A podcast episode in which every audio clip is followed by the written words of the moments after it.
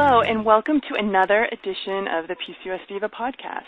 Today, we are going to be talking about gluten sensitivity. My name is Amy Medling, and I'm a certified health coach and founder of P C O S Diva, and I'm thrilled to be speaking with Doctor Tom O'Brien. So, uh, hi, Doctor Tom. Welcome well, to good. our podcast. Thank you. Good day to you. So I want to give our listeners a little bit of information um, about your background. You are an internationally recognized speaker and workshop leader specializing in the complications of non-celiac gluten sensitivity, celiac disease, and autoimmune disease. And you are the founder of the doctor dot com, and you are the visionary behind the really paradigm-shifting uh, Gluten Summit, A Grain of Truth, which I highly recommend um, taking a look at that. Wonderful summit. It's still available at the gluten summit dot com. It brings together twenty-nine of the world's experts on gluten and its connection to diseases, disorders, and um, the, the wide range of uh, symptoms that can be caused by gluten sensitivity and celiac disease. So let's dive right in, Doctor Tom. Um, I wanted you to sort of address um, what gluten sensitivity is and how that's um, different from celiac disease. You bet. Um, celiac disease is the condition that we all first became aware of, that people may have a problem with the proteins in wheat, rye, and barley. Uh, that uh, uh, and it's the end stage of one of the mechanisms that a problem can occur, the end stage meaning when you've got the diagnosed disease. And it was children who were emaciated looking, like they were starving, and they weren't, but they looked like they were, and they had big, big bloated tummies. They look like um, uh, when a woman is eight months pregnant, the disproportionate size of her belly compared to the rest of her body is what these kids look like, the disproportionate size of their bellies compared to the rest of their bodies. And um, doctors tried for many, many years to figure out what this was. And then finally, it was during World War Two when uh, wheat was no longer available and these kids got better, and then the war ended and now these kids got sick again, that a, um, a very observant doc said, well, it must be in the bread, and started researching. And so they identified that, sure, that's exactly what happens is, for those that have that sensitivity, and if they have the genes, here's here's a bottom line, that you pull at a chain, the chain breaks at the weakest link. It could be at one end, the middle, the other end. It's your heart, your brain, your liver, your um, uh, kidneys, uh, your reproductive system. Wherever the genetic weak link is, if you pull at the chain too hard, that's where you're likely to manifest a problem. And for these kids, their genetic weak link was in celiac disease. So what is celiac disease? Your intestines, your your digestive tract is a tube. The tube's twenty, twenty-five feet long. It starts in the mouth, goes to the other end. It's a big, long tube. The inside of the tube is lined with shag carpeting. They're called microvilli. And this shag over here is where calcium's absorbed. This shag over here, vitamin C. The shag's over here, fats and good oils. The shag's over here, proteins. All the shags absorb different nutrients. Celiac disease is when your shags wear down and you've got Berber. And mm. if you've got Berber, you don't absorb calcium. You get osteoporosis. You know, it's, it's not rocket science. That's why in the Annals of Internal Medicine, they say that every osteoporotic patient needs to be checked for celiac disease, as celiac disease could be the cause of their osteoporosis if you're not absorbing calcium and vitamin D and vitamin K and the other nutrients necessary to build strong bone. Or if the area of your intestines that's damaged by the sensitivity to wheat is where you absorb B vitamins, you may develop cardiovascular disease, or you may develop hormone imbalances from the lack of B vitamins. Or if the area of the intestines that are damaged is zinc, is where zinc is absorbed, you certainly will develop reproductive disorders and infertility. And uh, there's three hundred fifty different enzymes that zinc is necessary for. So any of those symptoms may manifest. But the mechanism for these kids and these adults is that their shags wear down and they've got Berber. And that's where most of the research was done until not that many years ago, was looking at celiac disease, which is the end stage uh, when your shags are all worn down. And th but there are many other manifestations that of a gluten sensitivity that do not require the shags to be worn down. And that falls into the category of non-celiac wheat sensitivity or non-celiac gluten sensitivity. So their test for celiac will come back negative. So if your listeners were to go to their doctor and say, I want to be checked for wheat sensitivity, and they check you for celiac, it easily can come back negative because um, the incidence of celiac disease is about one out of one hundred. Depending mm-hmm. on the group, if you, if you have a family member with celiac, it's one out of twenty. But the incidence of non-celiac gluten sensitivity is somewhere between six to twenty out of one hundred, as opposed to one out of one hundred. So it's a much, much more prevalent condition out there uh, uh, that most doctors are just not that familiar with yet. And, you know, I think it's what you said in the beginning of the, the call about these children with these bloated bellies, and I think a lot of women listening can probably relate with that. I know that for the longest time, you know, I had always would have bloating um, after eating pizza or, um, you know, like a real gluten-laden meal, pasta, and yes. I never really made that. I never made that connection. Um, and then once I decided that I was going to eliminate gluten, just because I kept reading more and more information about the connection with autoimmune disorders, uh, it was amazing to me how life-changing that was. It was like this veil was lifted, um, like the fog cleared, and the belly bloat went away. Um, and so I started eating a gluten-free lifestyle. Um, and then when um, you know I started P C O S Diva, I started meal plans and included gluten-free um, options. Um, they're, my, my meal plans are pretty much gluten-free, and I started getting a lot of wonderful feedback from women that were experiencing kind of that same um, sensation of the fog lifting, feeling better, you know, no more joint pain, um, and cycles were coming back too. So maybe you can um, kind of explain what may be going on there in terms of, um, you know, the cycles coming back, uh, the, the fog lifting. Um, you know, I was never diagnosed with celiac disease, but um, I think I, you know, have some type of gluten sensitivity. Yes, yes, I would be happy to do that. And at the same time, I'm going to nail this discussion about is gluten sensitivity a fad. Uh, so do. we'll yes we'll we'll do both at the same you know to save time. Okay. So um, and I'll start with the second part first on gluten sensitivity. Is it a fad when you don't have celiac disease? And that all started last year, and I won't go into the long history behind it. But there was a slam dunk article, and I knew it was going to come out, so I was just waiting for it. Um, in Italy, the government will pay for your food. You, you get a credit for gluten-free food if you're diagnosed with a gluten sensitivity, with or without celiac disease. If you're diagnosed with a gluten-related disorder, that's the terminology. Now, that includes celiac, but it's not limited to celiac.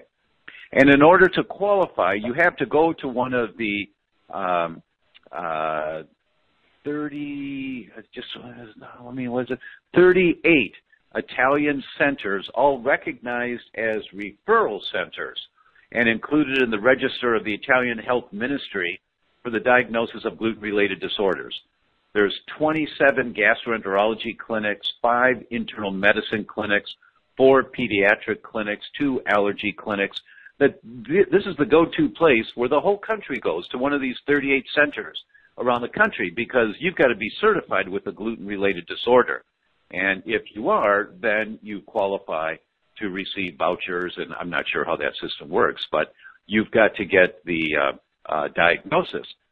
So they looked at uh, seventeen thousand patients in these thirty-eight centers, seventeen thousand patients, and what did they find? They found that, obviously, people may have a sensitivity to gluten. Not everyone does, but some may. And if they did, here are the symptoms that were reported once these people were confirmed with the diagnosis. sixty-eight percent of the people just didn't feel good. The, the terminology was lack of well-being. sixty-four percent mm-hmm. had, had fatigue. fifty-four percent had headaches. thirty-nine percent anxiety. thirty-eight percent foggy brains. thirty-two percent numbness. thirty-one percent joint muscle pain. And it kept going. Skin rashes, weight loss, anemia, depression, uh, skin issues, um, rhinitis, asthma. Of course, some people have a sensitivity to the food without having celiac disease. And that study just slam dunked, nothing but net, nailed it down, you know. So it's it's it's not worth spending time on these naysayers. It's it's all a fad. Yeah, right. Just go read the literature, buddy. You know. So excuse me for being direct, but this one really gets me, and it upsets me because tens of thousands of people read these magazine articles and these new newspaper articles from people who are writing sensational things. It's got to be a fad, or it's a fad. Science says it's a fad. No, it doesn't. No, it doesn't. And so, yes, absolutely, um, non-celiac wheat sensitivity, non-celiac gluten sensitivity occurs um, uh, without celiac disease. If you have celiac disease, you absolutely have to take care of it because it's a devastating disease. It has dramatic, it causes miscarriages. I published a paper three or four years ago on uh, reproductive disorders and celiac disease. And by the way, all of your listeners are welcome to get that paper. It's free. It's on my website. Uh, you can just go to the D R dot com, and you have to search around. You'll find it there. Uh, but it's a jaw-dropping article about hormone imbalances, um, and this was with celiacs because that's where most of the research was done. Now we know that that also occurs with non-celiac gluten sensitivity for some of the people, and if there's time, we'll go into some of the mechanisms by which it occurs. Uh, but if you suspect you have a sensitivity to a food, or if you just know you aren't feeling good and you're trying to do the best you can to be healthy and you aren't eating ding-dongs and ho-hos. You, you know, I, I gave a talk in Australia uh, just a little over a year ago, and I said that. You know, if you're eating ding-dongs and ho-hos, and the whole place started roaring with laughter. four hundred people, you just couldn't stop them. And I thought, well, it was kind of funny, but it wasn't that funny. You know, and then I learned at the break that it's another term for a penis. So oh, geez. I said, oh, my God. I came back after the break. I said, I'm so sorry. I didn't know. And they started laughing again. uh... But if you're really trying to be healthy, if you really are putting the effort out and you're being selective about your foods and you're doing what you can to not eat junk and you're just not feeling like sixty-eight percent of the people, lack of well-being. It doesn't hurt to go on a nutrient-dense, gluten-free diet. You learn so much about your body. And if there's only one thing people walk away from this particular interview with, it's give it a shot. Try gluten-free, dairy-free for two weeks. Just try it and see what happens and see if you don't get an O M G from it about your body and about your, your vitality. So I went into the second part of the answer first, and I forgot what the first part was of the question. What was the first part? Oh, I think I think you answered it. You know, what what's going on with all of those symptoms that are kind oh. of going away um, yeah. once you yeah. uh, you know eliminated gluten. And um, you just before you go on, I, I just wanted to um, emphasize a point where you said nutrient dense, gluten free kind of diet, to give that a try, because um, just because, you know, a box on the store shelf says gluten-free doesn't automatically mean that it's healthy. So I oh, listen, want to listen to this. You're, you're absolutely right, Amy. Listen to this one. So you decide to go gluten-free. Okay, you go gluten-free. Now, normally on your way to work every day, you stop at the local coffee shop and you get a coffee and you get a blueberry muffin. Now you walk in and you say, oh, wait a minute, I'm, I'm gluten-free. I can't have that. And so you get your coffee, you know, you feel a little deprived maybe, but you're strong and you're going to do it. And you just know you start feeling better, going for your coffee the next day, and you're, you know, still feeling better because you're going gluten-free and dairy-free. And but, you know, you know, there's that habit. You kind of like to have those carbs, and I know that feeling. And so that goes along. And then one day you go to your coffee shop, and there's a sign, gluten-free blueberry muffin. Say, oh, I can have one that's healthy for me. As a matter of fact, they're healthy for me. I can have two. They're not healthy for you. It's garbage food. But, you know, there's no reason why you can't have a, a, a treat for yourself once in a while, a gluten-free treat once in a while, but it's not healthy for you. The gluten-free flours are not enriched with any nutrients, any vitamins. You know, in our culture today, it's really a travesty that they take uh, grains and they take out thirty-two nutrients and they put four back in, and they can market it as enriched. You know, but uh, uh, but the the gluten-free market, they don't add nutrients in there, and it really is a paste. It's just a paste that you're throwing down into into your digestive tract. Uh, the, there's no reason why you can't do that once in a while. Just be conscious of it, that it's not a healthy food for you. What's healthy for you? Vegetables are healthy for you. Healthy meats, quality meats, quality fish. You know, if you're uh, a meat eater, if you're a vegetarian, you really have to work hard at it, especially to be gluten-free. It's a lot of work to do it, but you can do it. But you want to study what foods to eat, you know, what foods you mix together so that you can have this machine working for you. Your body's a machine, and if you put bad gas and bad oil in it, it's going to run bad. And if you put good gas and good oil in it, it's going to run a lot better for you. So, yes, nu- nutrient dense is very important.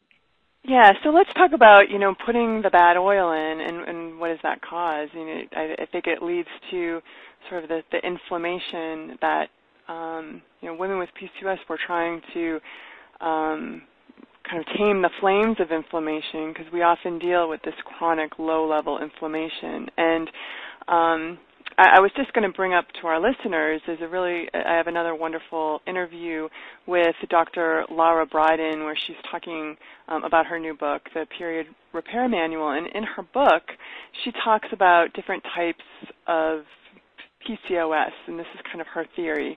And she has a theory that there is um, a, a type of P C O S that's triggered by inflammation, and whether that inflammation comes from maybe smoking or endocrine environmental disruptors or inflammatory foods like wheat and gluten. Um, maybe you could explain a little bit how gluten is contributing to this kind of systemic inflammation. You bet, you bet. And it's a uh, it's a big page concept that I'm going to give you now. It's actually the reason why so many people are finding that they have value when they eliminate gluten from their diets. So you um, and you're absolutely correct on this, Amy, when you talk about inflammation. As far as I know, every degenerative disease, every disease, whether it's heart disease, cancer, brain disease, reproductive system diseases, P C O S, every disease is a disease of inflammation at the cellular level. The cell's always on fire. It just, the question is, is it gasoline or kerosene? And is it an ov- ovarian cell or a fallopian tube cell? You know, where's the problem and what's fueling it? It's always inflammation. So a big picture concept for you guys is stop throwing gasoline on the fire. That's a first step in in addressing whatever type of body dysfunction you have that is not from an acute trauma, like you fell down and you broke an elbow or something, you scraped your skin, but something that's developed over time, or you may have had since your cycles first began, which means it could have come from in utero, that mom may have been exposed to chemicals. Um, there's a lot of research out there now that would suggest that. Um, so whether it came on um, uh, uh, in your development stage or after your cycles began, it's an inflammatory condition. It's inflammation. So you have to stop throwing gasoline on the fire. And the question is, is it kerosene or gasoline?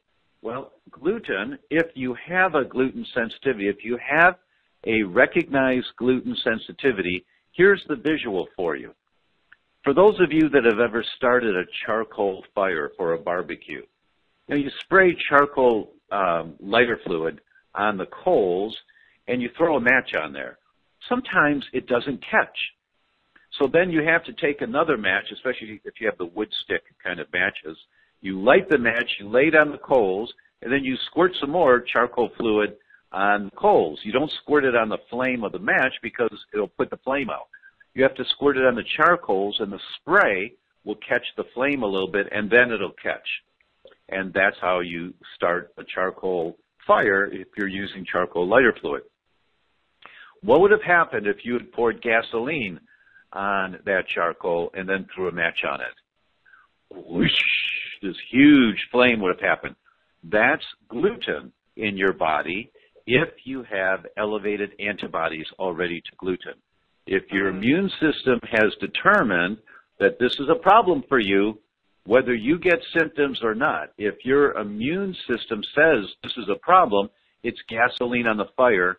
And then once again, you pull at a chain, and it's the inflammation that pulls on the chain. And if the weak link on your chain is your reproductive system and you're suffering from P C O S, that's the weak link in your chain.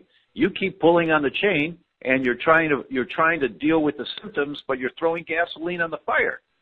So you have to stop throwing gasoline on the fire, so then you can apply what other, whatever principles you want to to put the fire out. But you have to stop throwing gasoline on the fire. So let me ask you, is this, is going gluten-free, is it something that you have to really be committed to um, for the long haul? Do you have to really go cold turkey, or can we have cheat days? You can transition. Some people do better by transitioning. There are many components components to gluten. Gluten is not bad for you.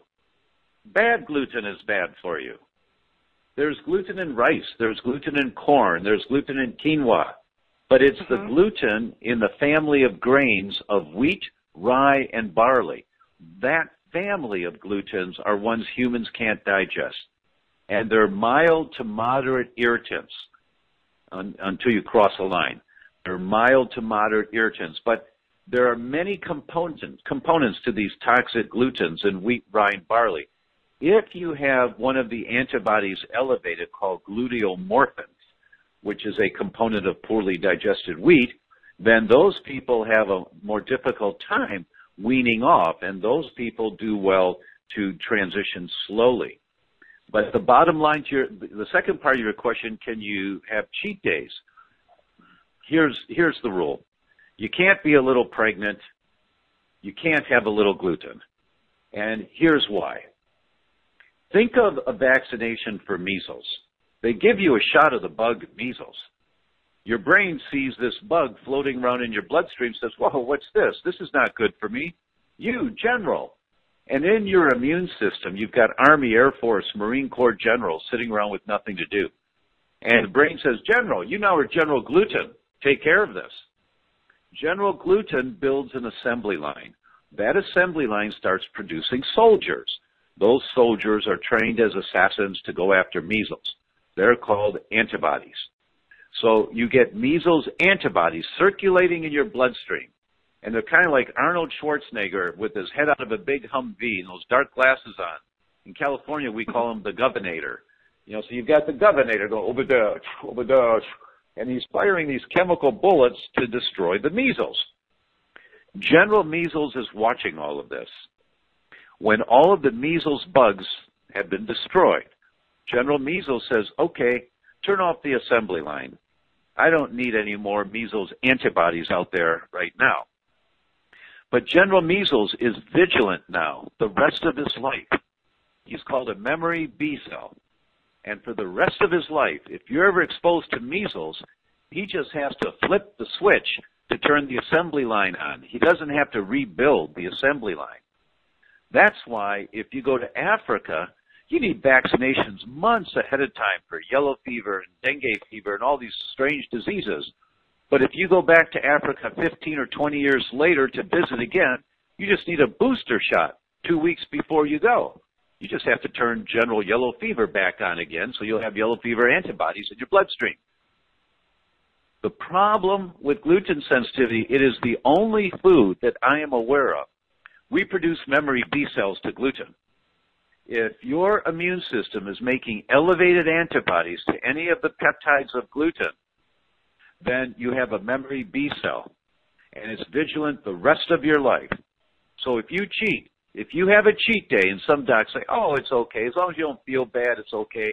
Absolutely not, because if you have a cheat day and you activate the memory B cell for gluten, turns on the antibodies, turns on the assembly line, you'll have elevated antibodies anywhere from uh, sixty to one hundred twenty days. Wow. From one from one exposure. And if the weak link in your chain is your re reproductive system, that's where the inflammation is going to occur. If it's your brain, that's where the inflammation is going to occur, wherever the weak link is in your chain. And most people have more than one weak link also, by the way. Uh, so it, with P C O S, it may be in the ovarian tissue. It's also the insulin receptors. Your insulin sensitivity goes down the toilet. You, you, you can't maintain stable blood sugar. And when you go on a gluten-free diet, your blood sugar stabilizes. Sometimes you reverse diabetes. Mm. On a gluten-free diet, it goes on and on, the benefits to it. But that's the big picture overview, that if it takes you a year to transition to be fully gluten-free, you take a year.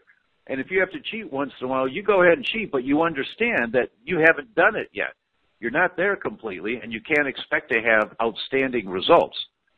But if it takes you a while because you know yourself and, you know, the withdrawals are just really difficult, and uh, fine, do it. And then keep working on building a stronger foundation, taking the right nutrients to rebuild. You, you just keep working and learning more so that you can be successful. It doesn't have to be tomorrow, unless you're suffering with migraine so bad that you can't function, or pain so bad you can't function. Then you are completely gluten-free, dairy-free immediately. Uh, but if it's like, ah, it's not that bad, then you need to transition. It's fine to transition. But once you've transitioned, you do not want to turn on that memory B cell, general gluten, again. That was a really good explanation. Now I'm going to think of Arnold Schwarzenegger every time I go to make a bad choice. Um, yes, that's good. That's good.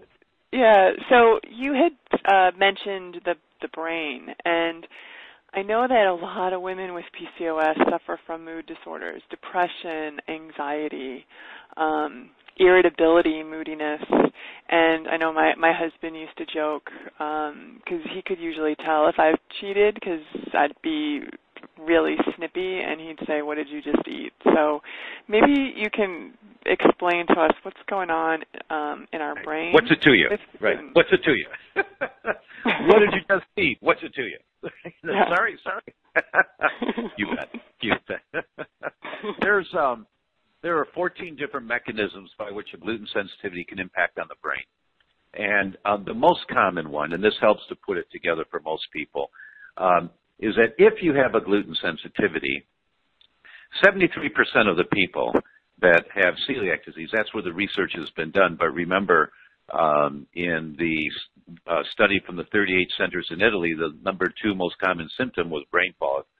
Uh, but the study I'm going to tell you about now is specifically with celiac, but we know that the mechanism, or we suspect the mechanism, is identical for what I'm about to tell you.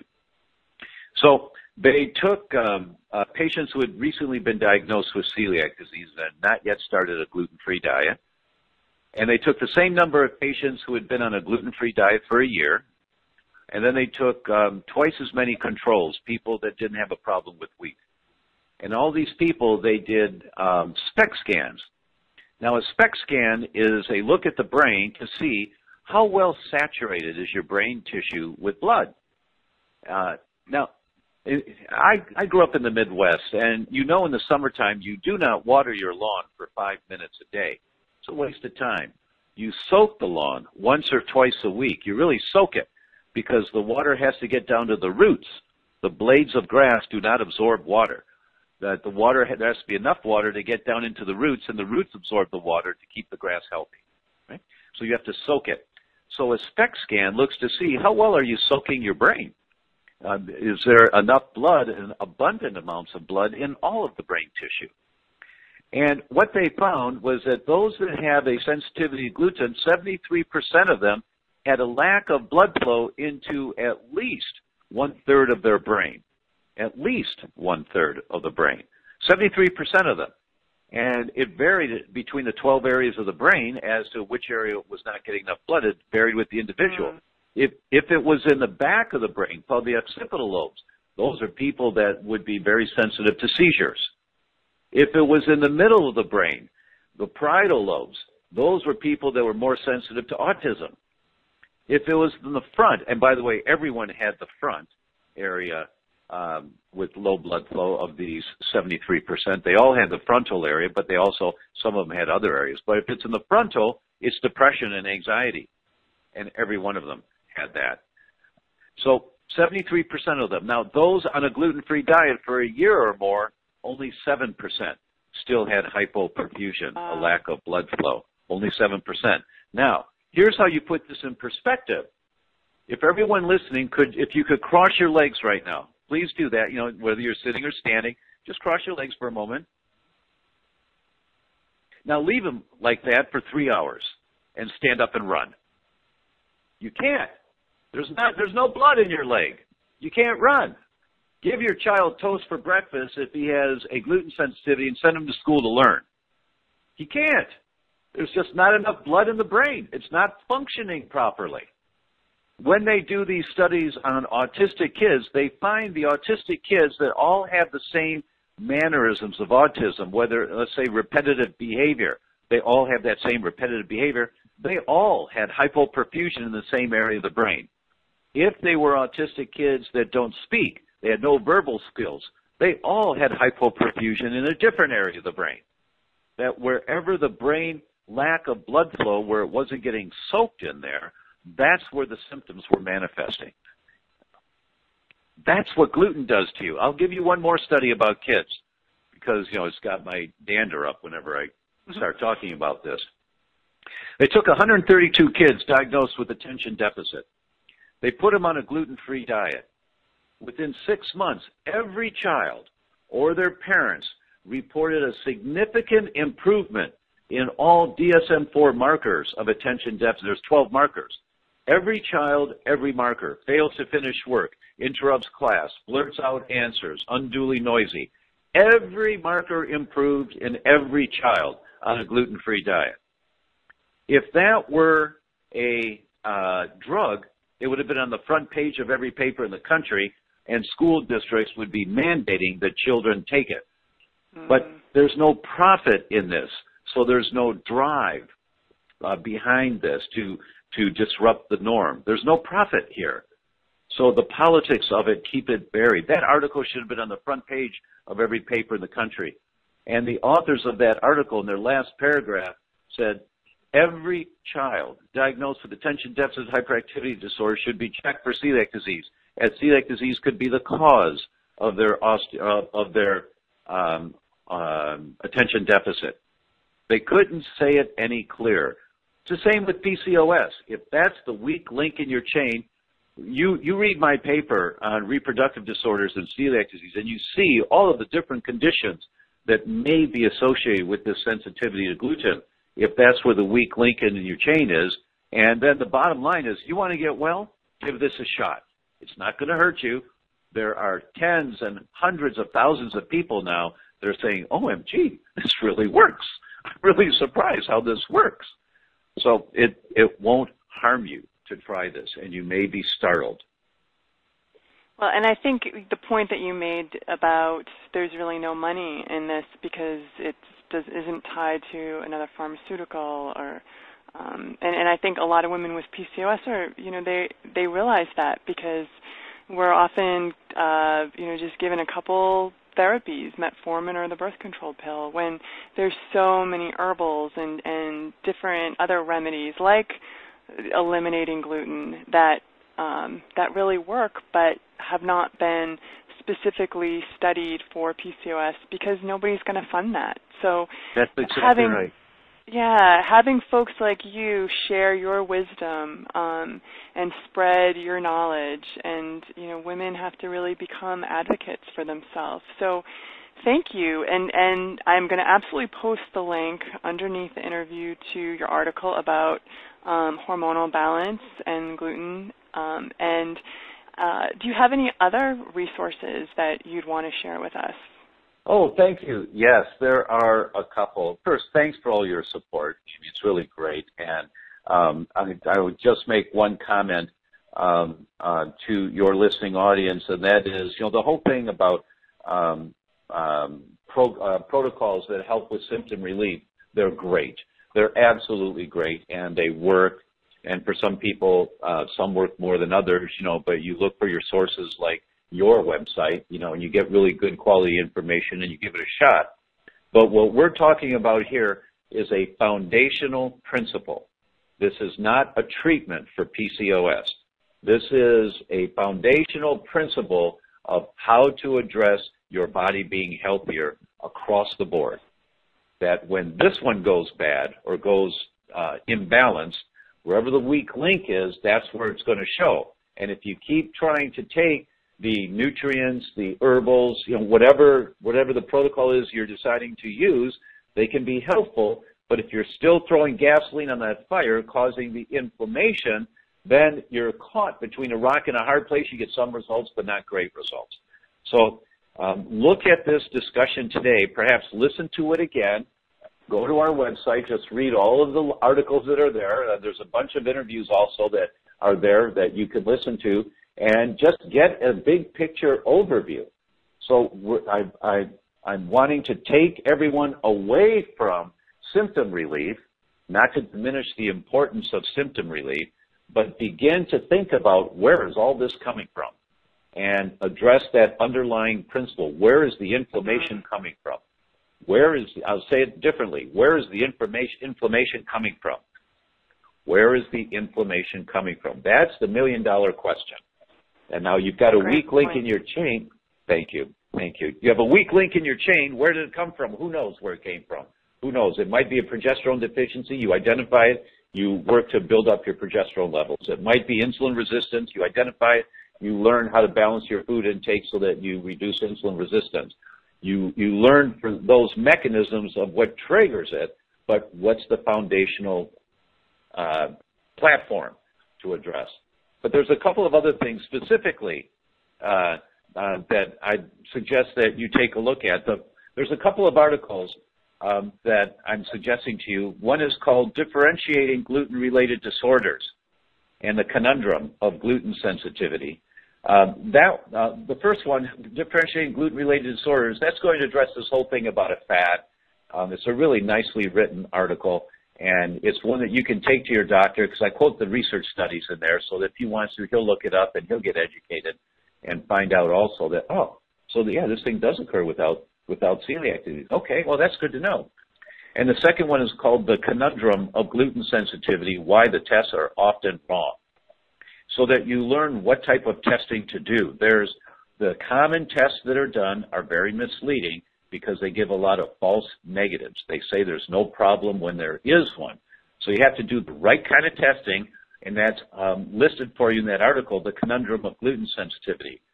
So if you go to my website, the D R dot com, the D R dot com forward slash favorite articles, favorite articles, and you'll find them there. Now, you can just go to the D R dot com and go through all the articles that are there, and you're welcome to. Uh, but to get these two, just forward slash favorite articles, and they'll be sitting there for you. And the last thing that I would recommend to this listening audience, please consider, if you want to learn about this, please consider listening to the Gluten Summit. Um, I interviewed world leaders. I, I went to Oxford, England, Bologna, Italy, Tel Aviv, Israel. And I brought the world leaders. These are not clinicians. These are the scientists. And then I brought in some clinicians, people on the cutting edge, like my friend Mark Hyman, uh, Mark Houston from Vanderbilt University, Bill Davis, who wrote Wheat Belly, Lauren Cordain, the founder of the Paleo movement. I brought those clinicians in also. But you're going to hear from the scientists who are going to explain to you how this thing occurs and why it occurs. And it's interpreted into everyday language. Keep a pen and paper because you'll still get a bunch of Scrabble words that you can use and impress your friends. But you know, it's really, uh, if I do say it's well done, I'm very proud of it. We've had over two hundred thousand people listen to it, and we get uh, testimonials every week just saying thank you so much. Thank you. So that's the gluten summit dot com, and I would suggest that everyone who has an interest, if you really want to know about gluten, that's where you're going to get the most Uh, grounded information in the science. Yeah, and I can vouch for the Gluten Summit. I own the summit recordings and transcripts, and I, I find myself often referring back to them. Um, it's really just uh, was a fantastic production um, and a lot of work, I know. So I, I applaud you. And I also just want to uh, really encourage women that are listening to understand that knowledge is power and take full advantage of these resources. I will post all of the links so it will be easy for you to find them. Um, and, I, and I often say that, you know, we have to be divas at the doctor, and it's um, really helpful to, to know that the, especially the, the testing that we need to be advocating for, and to be able to understand results, and um, to be able to bring the studies to your doctor, because that's kind of the language that they speak. So um, thank you, Doctor Tom, for kind of putting all of this information together for us. Thank, thank you. Thank you so much. Well, I want to thank everyone for listening today, and I also want to encourage you to please go to P C O S diva dot com and take a peek at the other expert in- interviews that we have.